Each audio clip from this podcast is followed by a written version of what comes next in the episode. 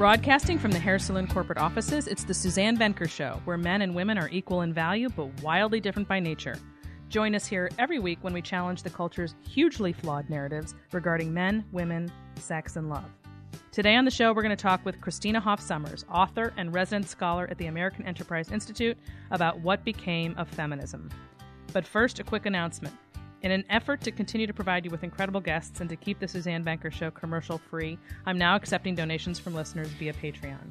Whatever you're able to give per month, your donations will go straight to funding this mission for my podcast. And best of all, when you become a Patreon subscriber, you get great perks like free ebooks, exclusive content, and even a live Q&A with me.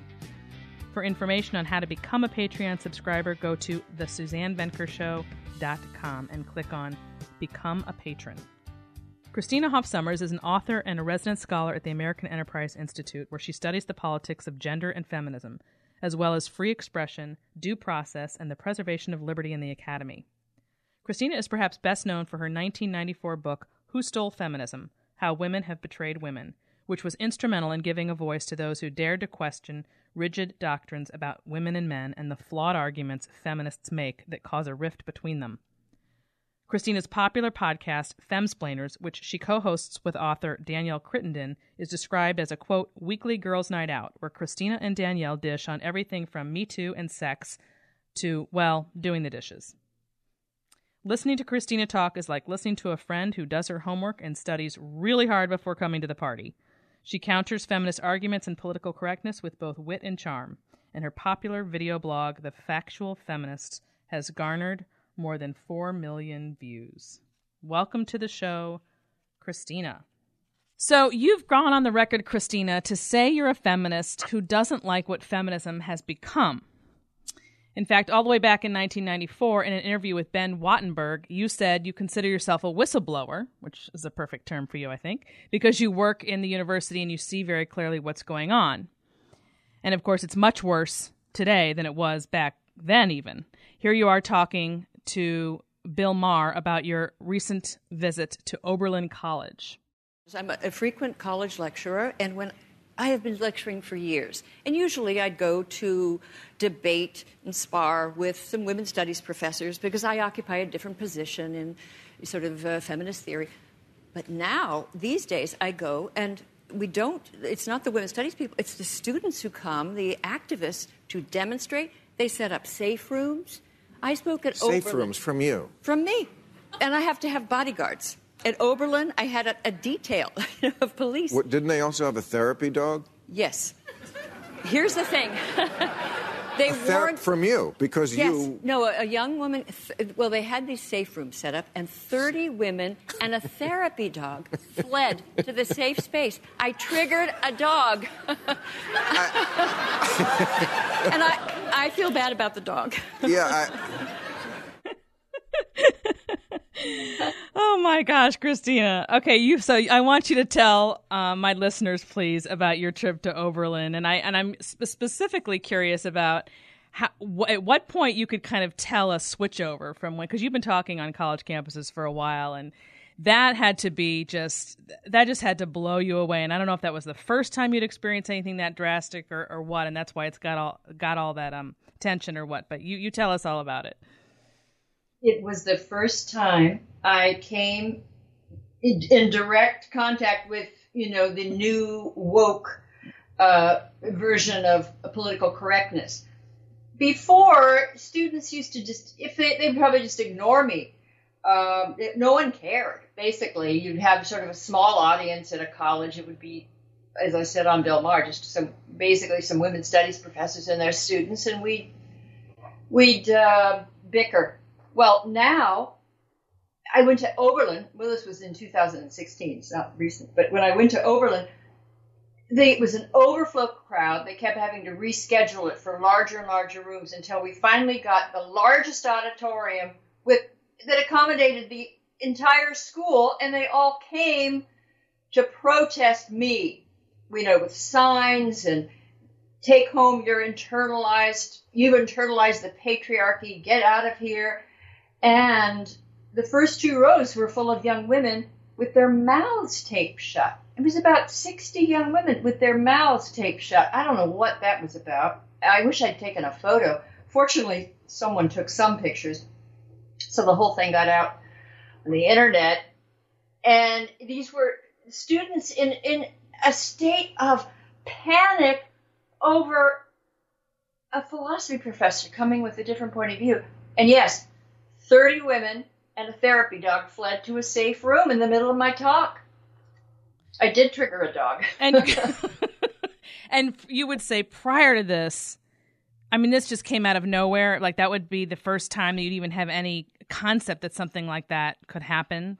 Is in that right? all of my years of lecturing, I mean, I had some. Sometimes a whole class would come at, at Kenyon College years ago. An entire class came in with the professor with the purpose of defeating me in Yeah. argument. yeah. That was fine. I mean, it was surprising, but because they were so adamant, but it was fine. This was they didn't come to argue; they came to protest and register their indignation that I had a different point of view than they did. So and then it happened again at Georgetown, and it happened again, and even worse, at a law school a couple of years later. At um, this was uh, Lewis and Clark Law School, where hecklers came in, law students. These aren't immature Mhm. 18, 19 year olds. These were law students, and they protested and shut me down. And then the dean had to basically end the the lecture. So I have a couple questions for you about this. I have had one experience with what you just described, and it was not quite to that degree. But I don't know if you knew that I was disinvited from Williams College in 2015. Yes, I, I went there after you. I Okay. remember. Okay. I talked about your visit there, and it was the worst audience I ever had in my life. Not one. I dodged a bullet. You mean I dodged a bullet? You dodged a bullet. They were humorless, and they were here. This is and this is a change. I have lectured at Williams College before. These were like Stepford students. You know, they were Yeah. all they had this sort of haunted look. Each one wanted to stand up and tell tales of how traumatized and oppressed they were. It was. I really felt like I was in a mental health facility. This was it, something very strange Has happened. There's just no question about it. I mean, you referred to it, I think, in one uh, one um, article I saw as being, and I agree with you, cult-like at, at this point. It's cult. It's cultish. Oh, like, yes, definitely. So my question to you is: Do you continue uh, now that this, now that you've experienced this and this is happening? Are you still voluntarily going into the lion's den, or have you stepped back because you feel like it's you know a little counterproductive or, or whatever the case may be? What, I don't know. I, I will go if um, because I still believe that it. I do feel it's kind of an emperor's has no Mm. clothes situation, or the empress in this case is threadbare, and I I'm going to point it out because you never know who you'll reach. And I go partly often I'm invited by libertarian or conservative students, and I want to give them uh, Sure. confidence and, and a good set of arguments they may not have heard. I want to learn from them as well. So I find it just intellectually uh, stimulating and really important to be in touch with students. You become too detached and uh, otherworldly if you're not trying your ideas out with, with young people. So that it's important for, to me to do that. The third thing is even people who dislike me, uh, and let's say they are a little carried away with. Uh, uh, at this point, I see it as a conspiracy theory. Mhm. You know, but it's, it's this totalizing theory of, of oppression and domination, and all is explained in terms of power, seeking power, maintaining power, and privilege in this matrix of oppression. It's it's complete madness, but they believe it, and so I think uh, I'm I like to go and try to uh, Make a dent. Yeah. Do and dent. I well, it's impressive. I mean, having done it, like I said, just that one time, I I, I made a just different decision for me and thought it was um, not not for me. Um, so I'm impressed, and I I you know people need to understand. I mean, you're going through a lot to speak for the few who desperately need you, and that's it's really a remarkable thing. So, um, hats off to you. Um, Okay. yeah, I um, I often wonder. I don't know if you ever do. I think about these kids and I, I you know i know it's a mixture of the culture and also stuff they've learned growing up you know from their own parents. And i wish we had some way of determining how much is parenting versus the culture. I wish there was some study we could do to get my get our hands on that. Well i wonder about that too. Uh, you think i think about all of these uh, in, in many many years these really kind of irrational uh, hardline feminists i've met and then think, oh, well, they had children. Well, how did they raise their children? They've raised their girls, you know, to be more radical than they are, and their high school teachers, increasingly, high school curriculum is informed by this mm-hmm. sort of uh, style of trauma feminism, or I don't know what to call it now. Uh, it's actually a sort of a fainting couch feminism because it's all about, you know, women being, um, you know, completely not really wanting to be equal to men, but wanting to be protected from them. So yeah, there's right, right. So I want to talk about this in relation to how everything started for you and how I knew about you originally. This is kind of interesting. So my very first book was published in 2004, and I quoted you at, in the first chapter of that book at the outset from um, who from Who Stole Feminism. Which I think was the book you were most well known for at the time. And in that book, you made a distinction between equity feminism and gender feminism. And we have a clip in which you explain this difference, which is also from that same um, 1990, 1994 interview I mentioned earlier. So let's take a quick listen to that. Could you sort of explain that so we get our terms An equity right? feminist, and Camille and I both are equity feminists, is you, you, you want for women what you want for everyone fair treatment, no discrimination. Uh, a gender feminist, on the other hand, is someone like the current. Uh, uh, leaders in the feminist movement, Patricia Ireland and Gloria Steinem and Susan Faludi and uh, Eleanor Smeal, uh, they believe that women are trapped in what they call a sex gender system, a patriarchal hegemony, that contemporary American women are in the thrall to men, to male culture. And it's so silly. It has no basis in American reality. No women have ever had more opportunities, more freedom, and more equality than contemporary American women. And at that moment, the movement becomes more bitter and more angry. Why are they so angry? Mm-hmm. So, just to reiterate that for my audience, explain again the difference between an equity feminist, what you call an equity feminist, and a gender feminist. When you got married, things were perfect. You were both in love and life was good. Then, somewhere along the line, everything changed. She changed, or maybe he did. Either which way, now your relationship feels, well, hard. I coach husbands and wives who feel lonely, disrespected, or misunderstood in their relationship. So many women today are desperate for their husbands to step up to the plate, to make a decision and to stick to it, to lead rather than to follow. Ladies, you have the power to make it happen. Men respond best to women who are grounded in their feminine core. As for husbands, so many of them want their wives to stop nagging and to just trust them, to smile more and to complain less, to look at them the way they did when they were first dating. Men, you have the power to make it happen. Women respond best to men who are grounded in their masculine core. The secret to lasting love rests in the masculine feminine dance. Once you master it, your relationship will no longer be difficult. You'll be moving with the biological tide rather than against it, and that makes marriage smooth sailing. If you're struggling in your relationship, if you feel frustrated or alone, I can help. Just go to SuzanneVenker.com, that's S U Z A N N E V E N K E R.com, and click on the coaching button at the top. Don't wait another minute to acquire the mindset you need to find love and to sustain it. It's so much easier than you think. That's SuzanneVenker.com. So, just to reiterate that for my audience, explain again the difference between an equity feminist, what you call an equity feminist, and a gender feminist. Equity feminists believe that, well, basically, they want for women what they want for everyone basic fairness, liberty, dignity. It's it came to us through the European Enlightenment. It's it's classical, liberal, mm-hmm. democratic uh, principles applied to women. And uh, it's a great American success story. Yet, if you're in a typical women's studies class, or heaven forbid, on online with a you know feminist blogger or Instagrammer, or have, worst of all, Tumblr feminists, they don't believe in that, that they just don't believe in it equality feminism because they think it's insufficient. It's naive to think that this system will ever allow women to ascend to power. And so they have a theory that we are captive to this oppressive system. It's called the sex gender system that was developed in the 1970s by some feminist philosophers. And they thought that women's oppression was systemic, that every institution bared the impress of patriarchy. You can't overthrow 10,000 years of patriarchy by changing a few laws and a few rules. You have to dismantle the system. So they've been busy doing that uh, forever. So and you call those that's gender feminists. Yeah, gender feminists. So not equity, but gender feminists. Now, here's what's interesting.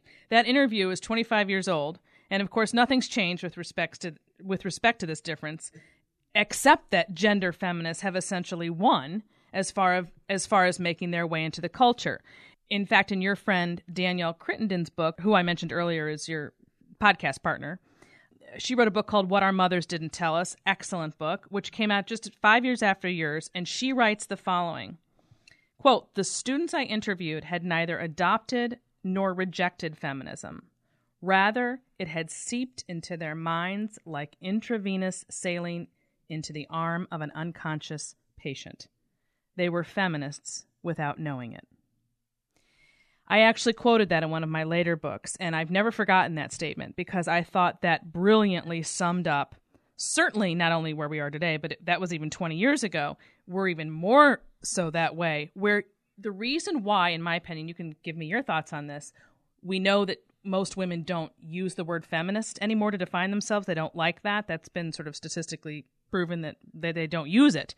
But that doesn't mean they don't think like a feminist, right? Or specifically like a gender feminist because ex- exactly as Danielle wrote, that's how it's gotten into their it's so gotten into the way of the world that they don't need to identify it as such anymore. It's just a given. It's almost like when I've said this to other people and I'm sure you you would say the same thing. It's like I might as well say if you're going to say something against feminism today, you might as well be saying let's bring back slavery.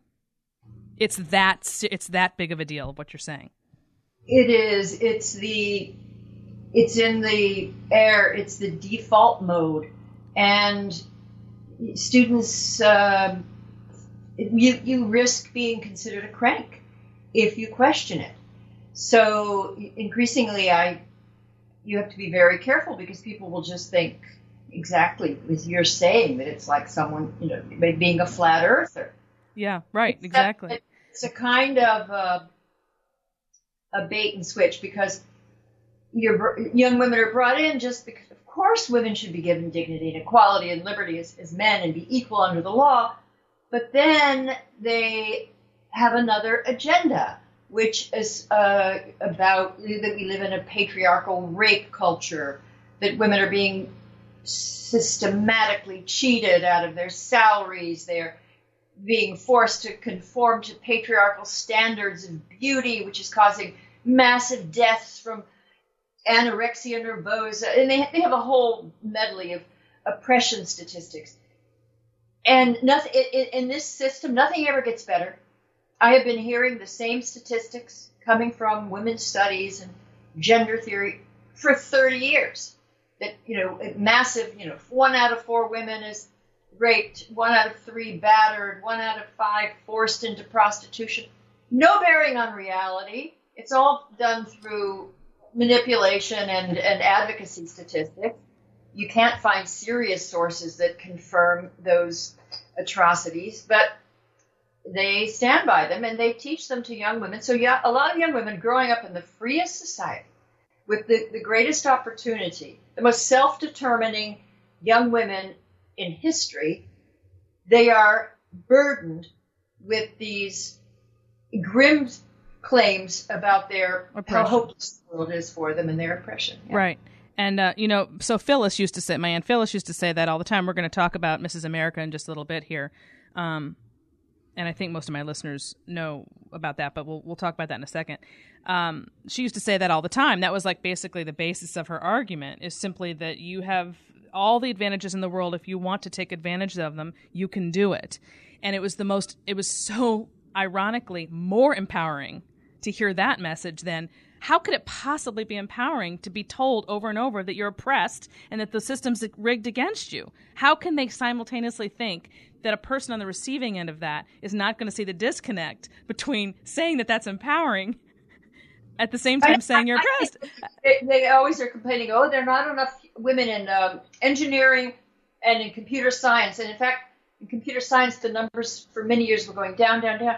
I haven't been able to confirm this, but someone, uh, it was actually um, uh, Steve Ceci and uh, Wendy William at uh, Cornell, have found that women, young women, are increasingly discouraged from going into the sciences because they've heard about how terrible it is. Except that it's not. It's very welcoming, and the, and the best research shows that women are actually it, it, given preference. They're not held back and are discriminated against. That that's been a it's a manufactured uh, claim of that it's very very hard to defeat these claims because they again you would be called a backlasher and there's and they there's a huge sort of feminist network of organizations, mm. a vast network of oh, yeah. women's organizations, women's institutes, think tank, and now Melinda Gates oh, has given I know dollars, a billion dollars to sort of you know supercharge the National Women's Law Center and Times Up. I, mean, I don't know if we can we survive that? I mean, that's a lot of money. That is a lot of money, and this is this, why. And people don't understand that this is where the money's coming from. Because if you talk about someone like Melinda Gates, you don't necessarily think she's a feminist. Um, and if you think, and the Southern Poverty Law Center doesn't have anything in it that would suggest that it's feminist, well, you'd have to be you and I to know that because of what we do. So, so it's an it seems innocuous, and yet that's where the bulk of the power is, is coming from and and then it get that's going back to this whole it becomes part of the culture but you don't realize that actually behind it is a very calculated political and social move okay so christina in light of what we're talking about with these feminist myths i have a, a couple of um myths I want you to debunk for us here. You wrote an article in Time magazine a few years ago entitled Six Feminist Myths that will not die. And I'd like to focus on myths four, five, and six. Before I discuss the myths, um, really quickly, are you still doing the factual feminist? I'm intending to, but I keep getting distracted. Okay, I started so, that series on YouTube to correct myths. Exactly. Uh, the, the, some that I've just mentioned. And uh, my late mother, she was alive when I started it, and she said, you're doing this every week. How many myths can there be? oh my gosh, that is so funny. That is so funny. For the next, the rest of my life. Yeah, I was just gonna say my my answer would be the complete opposite. Like, are you going to be alive long enough to cover them all? But yeah. are you? but I'm but whether or not you're continuing them, I just want people to know that it's just a wealth of information. If you go right now, even to YouTube and type in the factual feminist, there's already so much there that even if you didn't do another one, Christina, you've done an amazing job. It's awesome. So I just wanted to point that out to everybody before I um, discuss these myths. Okay, myth number four one in five college women will be sexually assaulted. Well, this has been around for years. Sometimes it's one in four, sometimes it's one in five. Sometimes they will say rape. Um, it does. It's just there's a version of it. If you go to the the best study we have, um, crime and sexual predation, it's probably uh, the Justice Department, their uh, national crime survey, and they've actually looked at college students specifically, college age people they do not find one in four. They find something like one in 40 or one in 45. Now, that is still too many, but it is qualitatively different from a one in four. One in four is it's the level of, of war torn Congo, and you would need uh, radical. Uh, they, they probably need the National Guard or something. So what they what they do in the and they will say one there are many researchers who will use this method. They have a very clever way of asking questions. They don't say were you raped? Mm-hmm. they describe situations and say did this happen to you? And then they label it as rape and assault. Because the women often don't. They'll ask were were you ever raped? No. Did you ever? And then they'll say did you ever have sex with a, with a man because you were drunk? And they'll say yes. Well, that is often counted as an assault or rape. Now, it could be, Mm-hmm. but maybe not. Maybe both people Mhm. were under the influence. And if all instances of inebriated intimacy count as rape, then a lot of Married people are screwed. Pardon the pun. I think in that case, I was assaulted on my honeymoon because we did have champagne. I mean, it's ridiculous. Yeah. So what they'll what they tend to do a lot really is ask some reasonable questions, but then they'll put in one or two that are ambiguous. Mhm. And if you do a study with some ambiguous questions to a non-scientific sample, um, very often they're samples where th- th- it's self-selected. People will hear about it, or it'll be announced on the internet or through the college email system. So they'll select into it. That already gives you a bias sample. It gives you people who are more, you know, care more about that topic. So maybe they have something more to say than. So you're not getting any kind of an objective truth about or insight into what's happening on campus. But they use those studies and they will generate very, very high numbers. You can, if you want an ep- epidemic of sexual assault, use You'll- those methods and Yeah. you get it. Absolutely. Absolutely. Oh my gosh. Okay, myth number I mean, I don't think if I thought this was going to help victims, if I thought this was going to help those who are uh, preyed upon in, in a college, then I might understand it. But it doesn't help anybody except a kind of growing industry of, uh, you know, sort of rape culture experts. In fact, you know, Betsy um, DeVos just passed that. Uh, it wasn't just last week. The law that is going to allow men, specific. Well, they don't say men, but you know that that's really what's going to end up happening because they're the ones who are mostly accused. But people to um, have due process on campuses now, right? What are you? And, they're being, and, and she's being sued by the ACLU. I saw that. I saw that. Unbelievable. ACLU, the American Civil Liberties Union, going against due process and the presumption of innocence. And it make and it, it doesn't help victims to take away these fundamental protections that have been, you know, that are just an essential part of our System. democracy. Yeah, right. and they're uh, because of these false uh, panics. Mhm. We've got panic over Hmm. uh, harassment and abuse, and and so you have feminists that are just ready to strip away basic liberties of freedom, free speech, academic freedom, as well as due process. Absolutely. It's just a nightmare. It's a total nightmare. I, I'm just going to be interested to see what comes of of this uh, uh, policy that she just put forth. It's going to be interesting. Especially since if if Biden were if Biden were on a college campus and just facing the Tara Reade, he would be thrown out of school or worse. put on the sex offender list. well, he wouldn't get that, but but he could be th- easily thrown out of school by a, a college tribunal. Absolutely. Okay, myth number five, my favorite. Women, no, actually, my the myth number six is my real favorite. Women, uh, women earn 77 cents for every dollar a man earns for doing the same work. Go. It's the factoid that will never die. They will never give it up.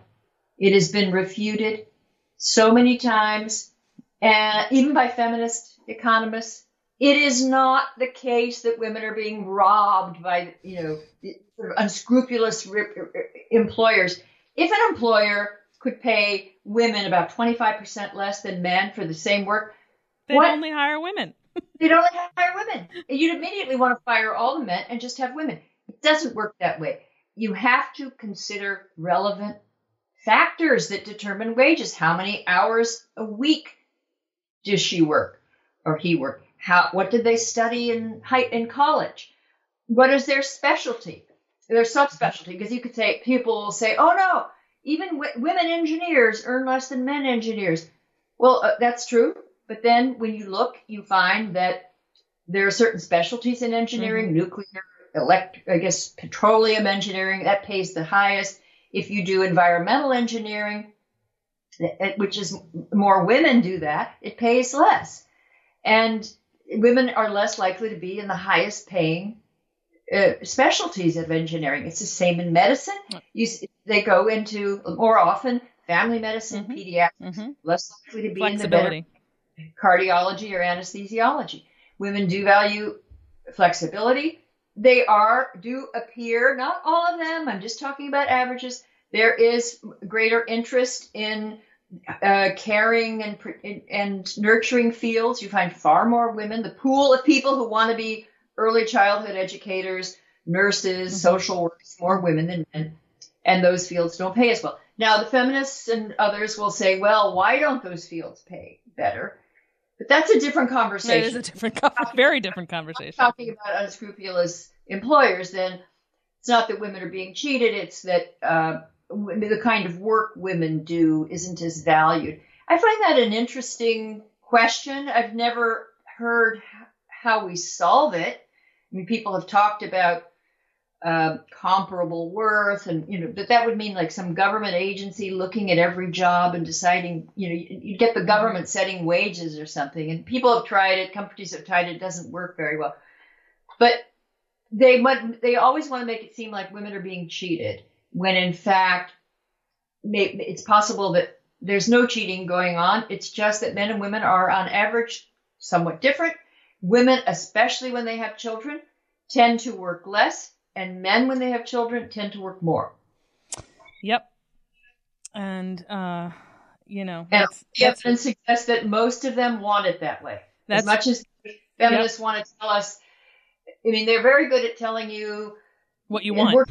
policies. Yeah, but we have studies year after year. Of the Pew Research Centers and the researchers in, in that have studied Western Europe show that on average, um, only about 20% of women are high-powered careerists.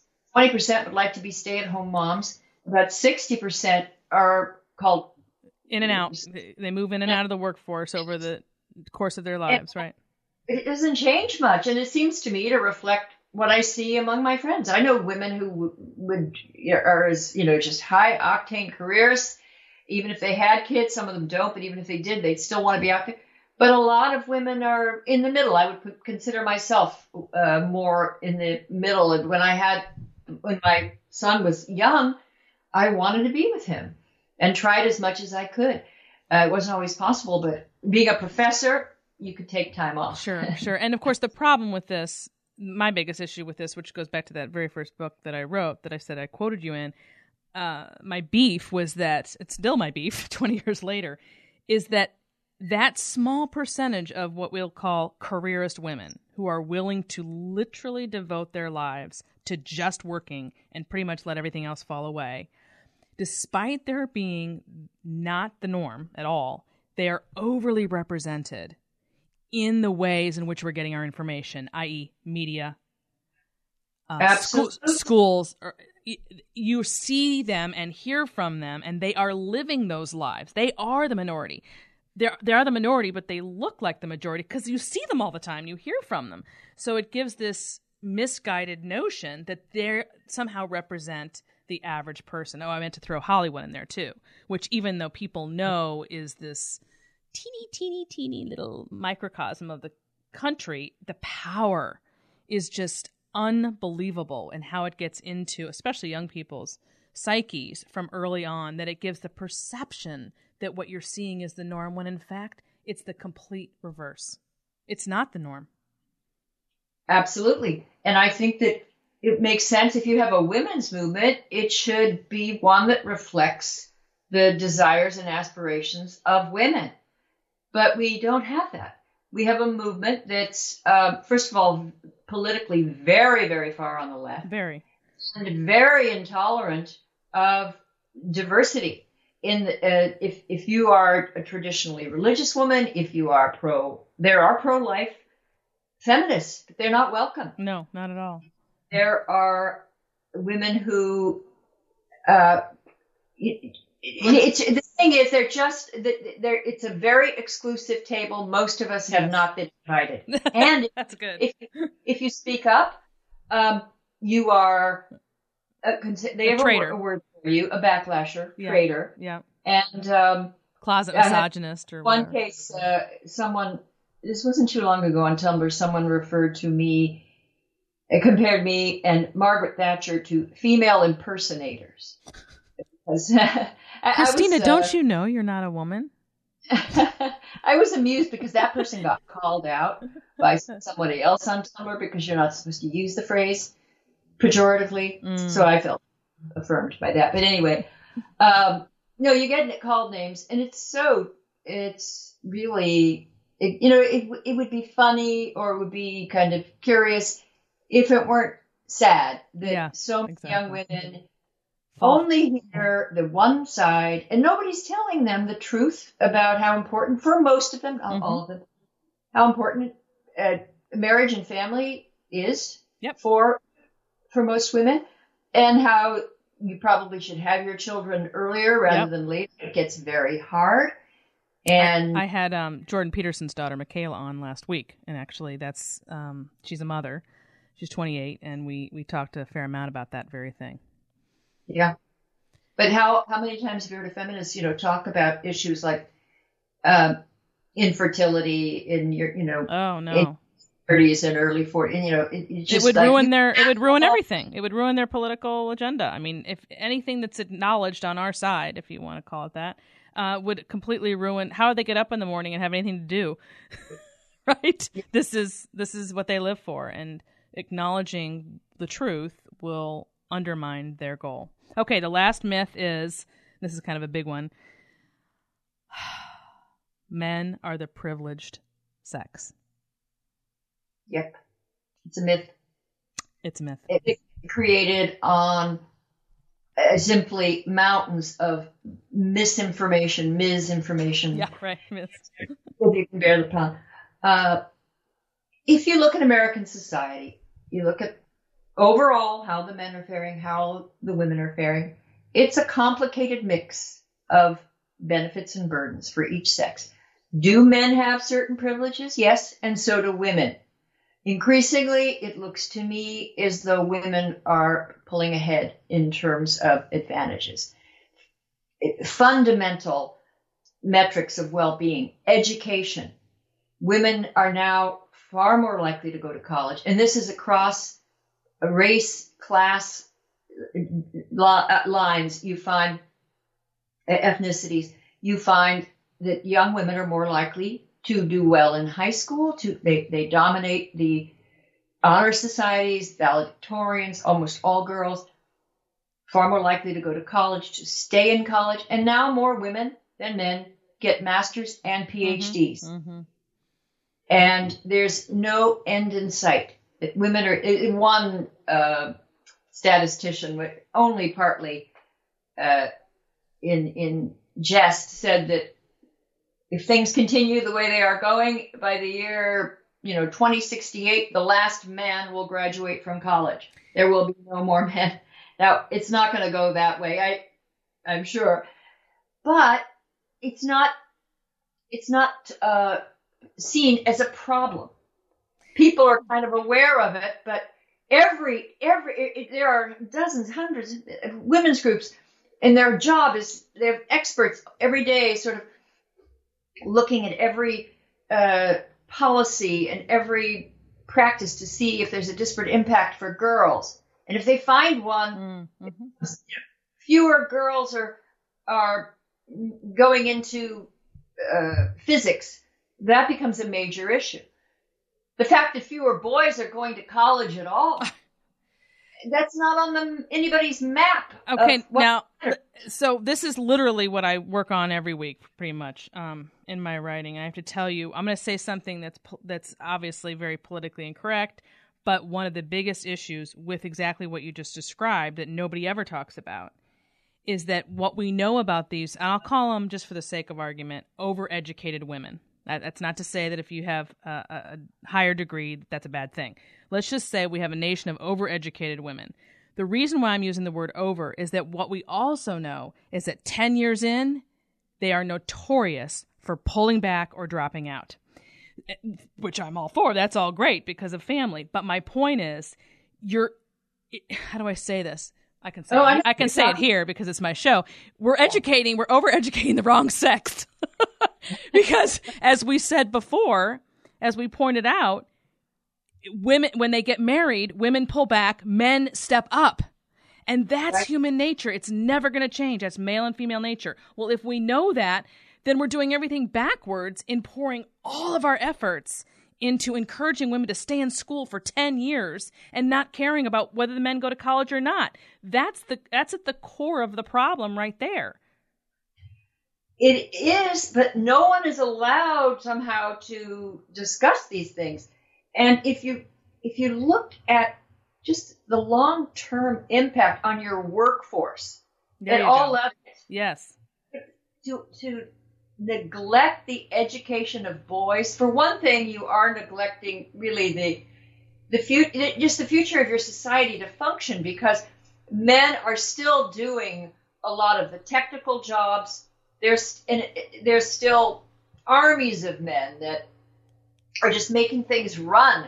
If you're mm-hmm. something breaks down in a building in a city, and you know men come in and repair it. Women haven't moved into those jobs. They are overwhelmingly in the caring and helping professions, and then some women are in those jobs, but oh, it's overwhelmingly men. And we're not educating them. This professor at McGill that saw this group of boys who were just listless and sitting around, and she organized a little club where they could build things, and she was so shocked because she realized they had never held tools before, and they hmm. they were fascinated, and then they were they became very good at, it. but they hadn't had hammers and screwdrivers and drills, and they'd been withheld, and she said, the young males, these are nature's tinkerers, Oh, you know, yeah. and builders. And we've deprived a, a whole generation of young men sort of access, and we're obsessed with getting girls to be the tinkerers, and some of them want to be, but most don't. No. You can't even bully them into it. No, They won't no. do it. I've talked to people that work at uh, vocational schools, and they're very upset at these schools because the girls tend to go into health professions or cosmetology, and the boys are the welders and the, you know, carpenters. So they they have this. They want to have uh, non-trads, non-traditionals. You get lots of credit and more money if you can get your non-trad score up. And she says we we do everything to get the girls to go into you know being electricians and and welders, and we can get them to do it, and then they end up you know Yeah. coming in saying I don't want to do it. You know, It's so exhausting trying to fight Mother Nature, isn't it, Christina? it goes on and on and I don't know. Let's see who's going to win this battle. Okay, let's um I'm going to switch gears now to talk about Mrs. America. So I know you've seen I think you've seen all the way through. Weren't you given a le- Oh, yes, I've seen all the way Okay. through. It's worse and worse. Oh no, I want to talk about that for a minute. Okay, so real quickly, I think most people know this because they follow me on Facebook and I've, I've posted a fair amount about it. But real quickly, Mrs. America is the new series on Hulu. It's on every Wednesday night for see, a total of nine uh, episodes, I believe, and we're on seven this week. And it tells the story of the movement to ratify the Equal Rights Amendment and the unexpected backlash led by Phyllis Schlafly, who, as it happens, is my aunt. So this was really interesting. I read one Google review. You did a podcast on this yourself on the factual feminist, which I saw, which was great. And we've covered, and I think you have a piece coming out, you said, and we've covered how this series is doing in terms of being factually correct or not, as the case may be. And certainly there are things that are, and um, I think they're actually doing really well showing on the feminist side myself. I don't know if you agree with that. It's the part about Phyllis that they get so wrong. But at any rate, one Google review, one gal said, quote, although we might never know what Phyllis actually thought, kind of an important thing, Cate Blanchett achieves the impossible by showing how deeply conflicting of a person she was. Her slightest eye gestures and face expression convey so much meaning. And I pulled that out to show how brilliantly powerful Hollywood is because even though the opening of each episode has a little phrase there on the screen that says some of the, you know, this is taken from um, a real live event, obviously, in the 1970s, but some events or some people have been fictionalized or whatever. But of course, the watcher, the viewer, has no idea which one, what is true and what isn't. No clue. Right. So when, so this person who wrote this actually thinks that that description of my aunt Phyllis, which by the way is completely baseless and she was the complete opposite of a conflicted person and she did not have eye gestures and face expressions that showed power on one side and being conniving and then something else on the other. Like none of that is even remotely her. Remotely true. Not even remotely true but they don't know which is true and which false. So this is an example of a viewer coming away assuming that that's accurate. And Right. that's how that's how hollywood does its damage. That's the part that makes me nuts because people do believe it even if they think they don't or i don't really get affected by that stuff you know they say well yes you do there's no way not to not only that, but several journalists and critics have come forward just uh, they're falling over themselves to express their adoration for this program and how accurate it is. So, Joe, there's someone called Joanna Robinson. She's at Vanity Fair. She has a whole podcast every week uh, with each episode. And just last week, she said, "There's really almost nothing in the show that hasn't been meticulously fact checked and sourced to reality." She was just exultant. Then the Smithsonian Magazine, which is the official publication of the Smithsonian Institution, they declare it to be real history with only the standard dramatic license. It- I didn't see those. Yes. Meanwhile, the producer Dahvi Waller has already said very forth- forthrightly that she did not consult any family members to get the well, it was to get because she didn't want it to mess with her uh, her narrative, but she claimed she claimed that it was somehow going to make them more objective if they didn't talk to the family members to find out about.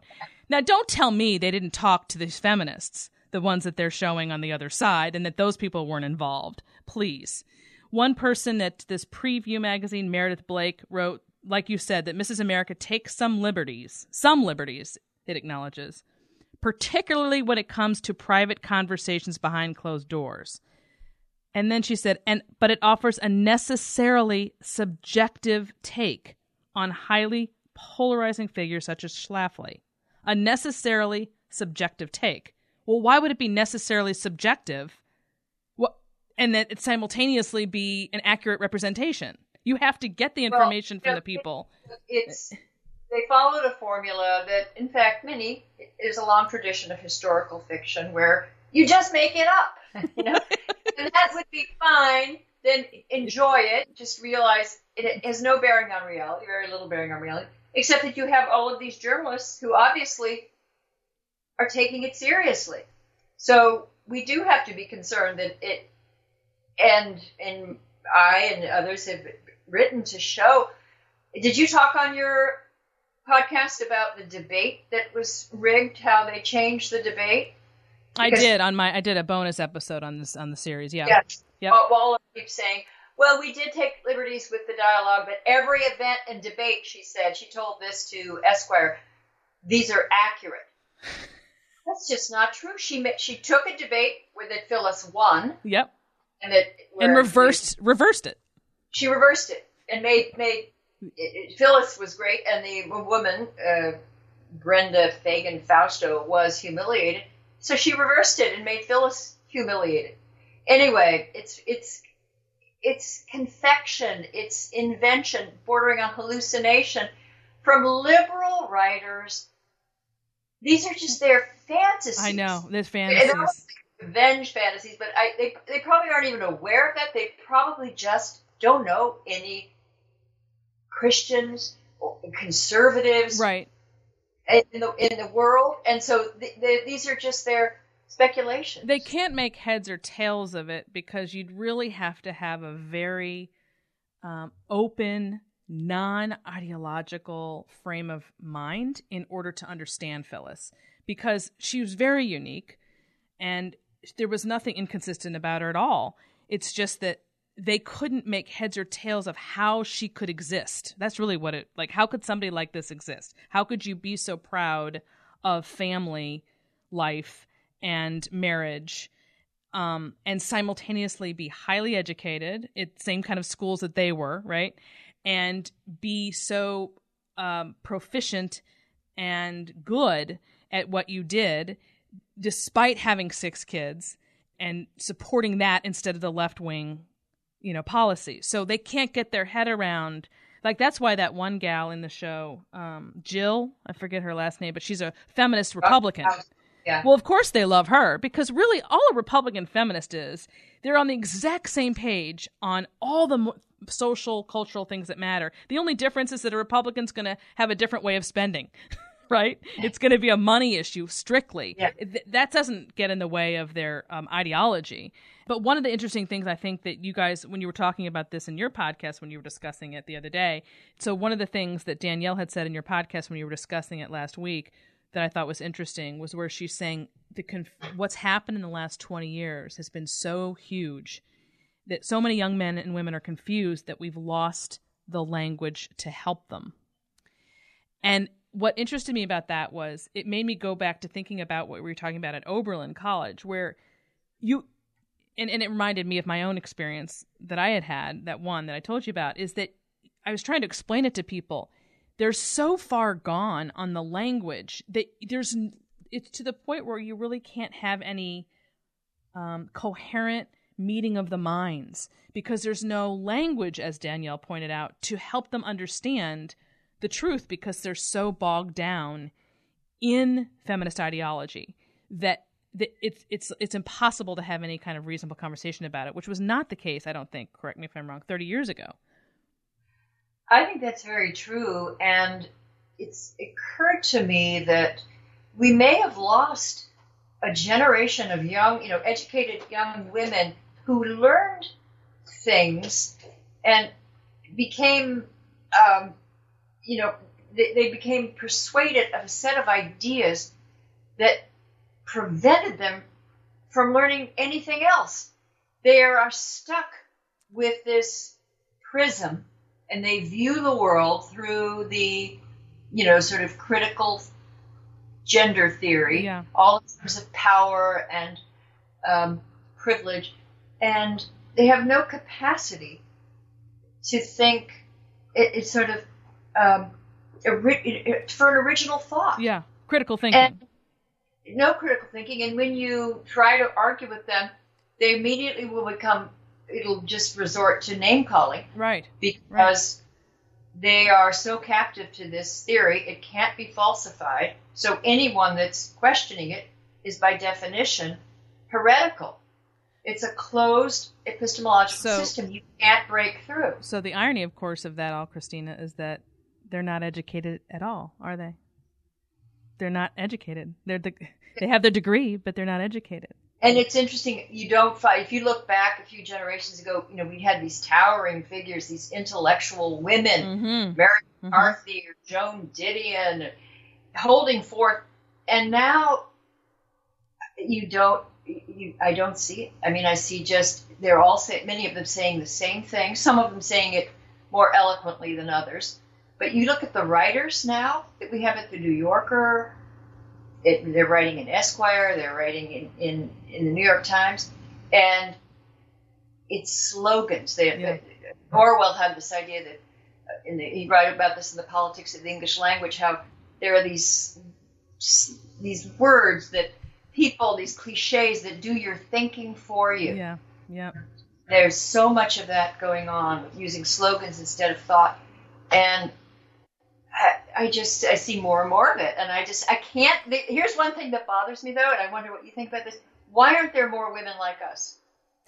So that is, um. So here's my theory on that. That's really interesting that you say that because I've been thinking a lot about this. Um. And when he came here, I mean, I I'm a still a sort of a fallen liberal. My DNA is hippie, you know, protester and all of that.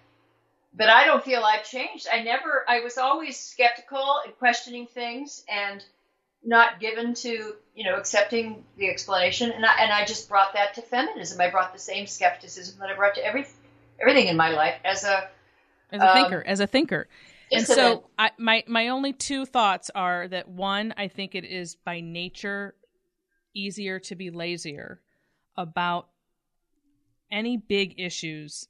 That, in other words, that people are so busy leading their lives that they just they don't live like you and I. They don't do the kind of work, research, writing. You know, they're they're doing other things, and so they don't have the information. But even if they did, I'm not sure even if they had it in front of them, I'm not sure their heart is in it enough to what you'd have to do to learn the truth about what you're being fed. I think it's so much easier to follow the script than it is to not follow it. I think that's that's the only thing I keep coming back to as to why there aren't more people like you and me. And then the other piece of that, well no, I guess that goes hand in hand with that. Just just the idea that it's so much easier to go along and get along than to think outside the box. It's a lot more effort to it. It's a different kind of life, I think, Christina. I mean, my life doesn't look like, and I don't know about yours. Maybe it's different in DC. You probably have a lot more people like you, but I'm in the Midwest, and um, I don't lead what I would consider a typical life. A little unusual, and um, that's has to do with my background and my interests. But I want to speak for those people who are too busy that's basically what I do. Why I do what I do. They're too busy living their lives, but they know what they think. They know what they feel. They know it's bullshit, but they need somebody to speak for them, and that's where you and I come in. And I'm happy to do that. Yeah, I'm happy to do it. And I think I I think you you you're right. And I think there's probably probably a lot of women, even very you know educated women, women in in, in universities, teach, who go along. They don't pay that much attention to what they're really saying. It just sort of sounds like the language of of fairness and equality. They don't look too carefully. And right now, the news, the way it is, is that mm. there are a lot of horror stories about, for example, about Me Too and false accusations. But those are mostly in the conservative press. They, until this Joe Biden case came up, yeah, they yeah. weren't aware of how you know easy it was to to accuse someone mm-hmm. and uh, this this idea believe women they I kind of love it when they eat their own Christina. I know it's, it's kind of enjoyable. oh my gosh, I could go on forever with you. We're gonna have to wrap it up, but this has been really awesome. I so appreciate your coming on. Um, I look forward to reading your piece on um, Mrs. America, and thanks for doing a podcast on it. That was great and um, tell people where you want them to go to find out more about your work. Where's your primary place to go? Well, I'm a resident scholar at the American Enterprise Institute, but you can also find me on YouTube, The Factual Feminist. Hopefully, I'll be making more, but there are already about 60 very short videos. They're five or six minutes correcting this. And then um, my podcast, The Femsplainers.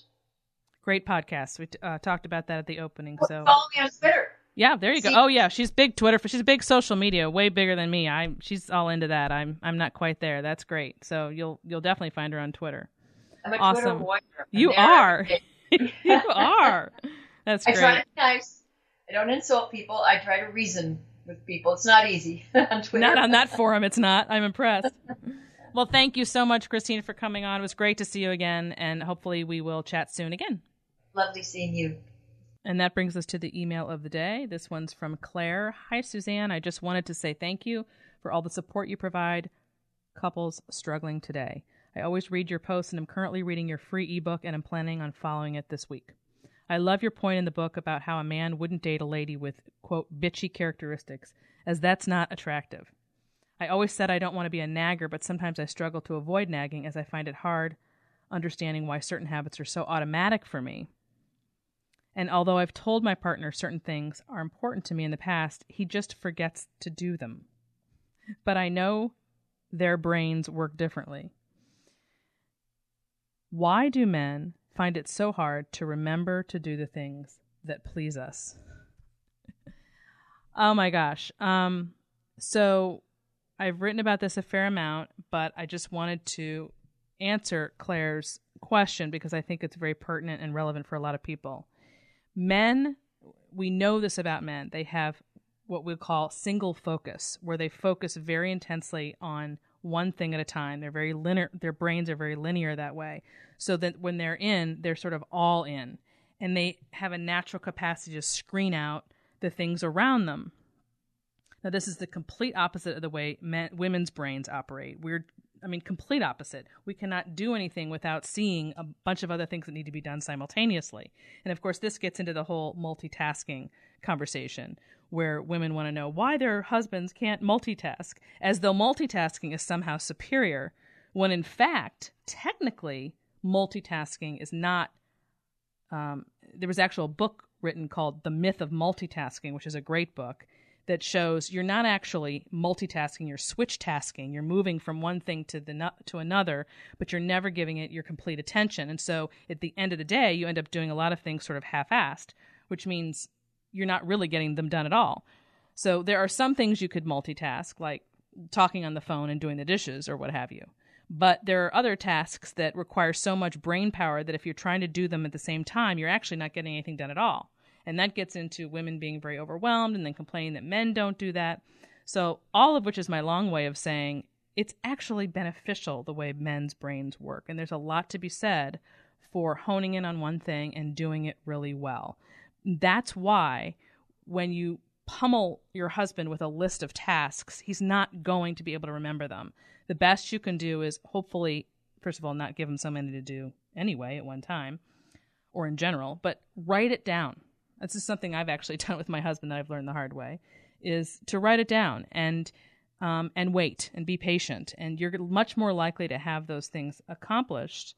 I mean, he's happy to do them for you if you approach him nicely and you don't and you're not commanding about it and you don't give him a time limit and, and so on and so forth. So and being more understanding that he can only do one thing at a time. This is something that took me quite a long time actually to figure out but I've, i'm glad to say i've finally gotten it down and um, that it's been that understanding of the male versus the female brain that was really instrumental for me. So I hope that helps Claire and anyone else who's listening. That ends this hour of the Suzanne Venker Show. Don't forget to tune in next week when we talk with San Francisco psychiatrist Abhilash Gopal and his beautiful French wife, Margot Lauren, about an impressive article they wrote together for Psychology Today entitled Reviving Romeo about reclaiming male identity in the age of toxic masculinity. If you want to read that article ahead of time before next week, you just Google Reviving Romeo and it should come right up at the top. Also, make sure to continue the conversation on Facebook. Just type in the Suzanne Venker Show in the Facebook search bar and you'll find it. Please recommend this podcast to one friend you think would enjoy it. And don't forget to leave us a review on whatever platform you're now using. Finally, if you have a question or a comment for me, you can email me at suzanne at thesuzannevenkershow.com. Thanks for listening, everyone. Have a great week.